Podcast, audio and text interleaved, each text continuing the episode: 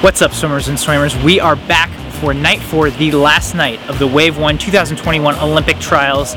Let's talk about it. In the first event of the night, the women's 200 IM, we saw Kate McCarville, our 400 IM champion, win again in 215.09, a major personal best for Kate, making her the only swimmer of the meet to win two events. In the men's edition of the 200 IM, we saw Indiana's Tristan DeWitt get his hand on the wall first in 2020. In the women's 50 free, Missy Cundiff took the win in 25.4 for William and Mary, but the real story there is that 16-year-old Camille Spink, our 100 free champion, tied with 15-year-old Anna Moesch for second place, meaning that they both get to move on to Wave 2, even though Camille already had it in the 100 free. In the men's 50 free, we saw Jack Armstrong touch in a nail biter, getting the win in 22.5 by just 0.02. The women's 200 breast saw 15-year-old Gracie Weyant take the win in 231.1, and now Gracie gets to join her older sister Emma at Wave 2 next week in Omaha. The men's 200 breast saw Alec Cullen get the win in 214.3 for UCSB. Alec swam a smart race coming from behind after being in the middle of the pack at the 100 meter turn.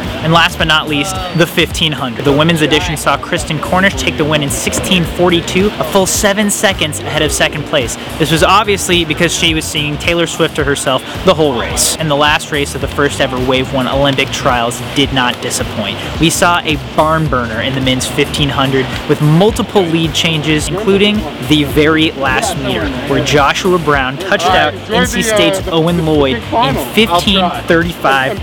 That's all for our Wave 1 coverage, but stay tuned for next week when we come back from Omaha for Olympic Trials Wave 2.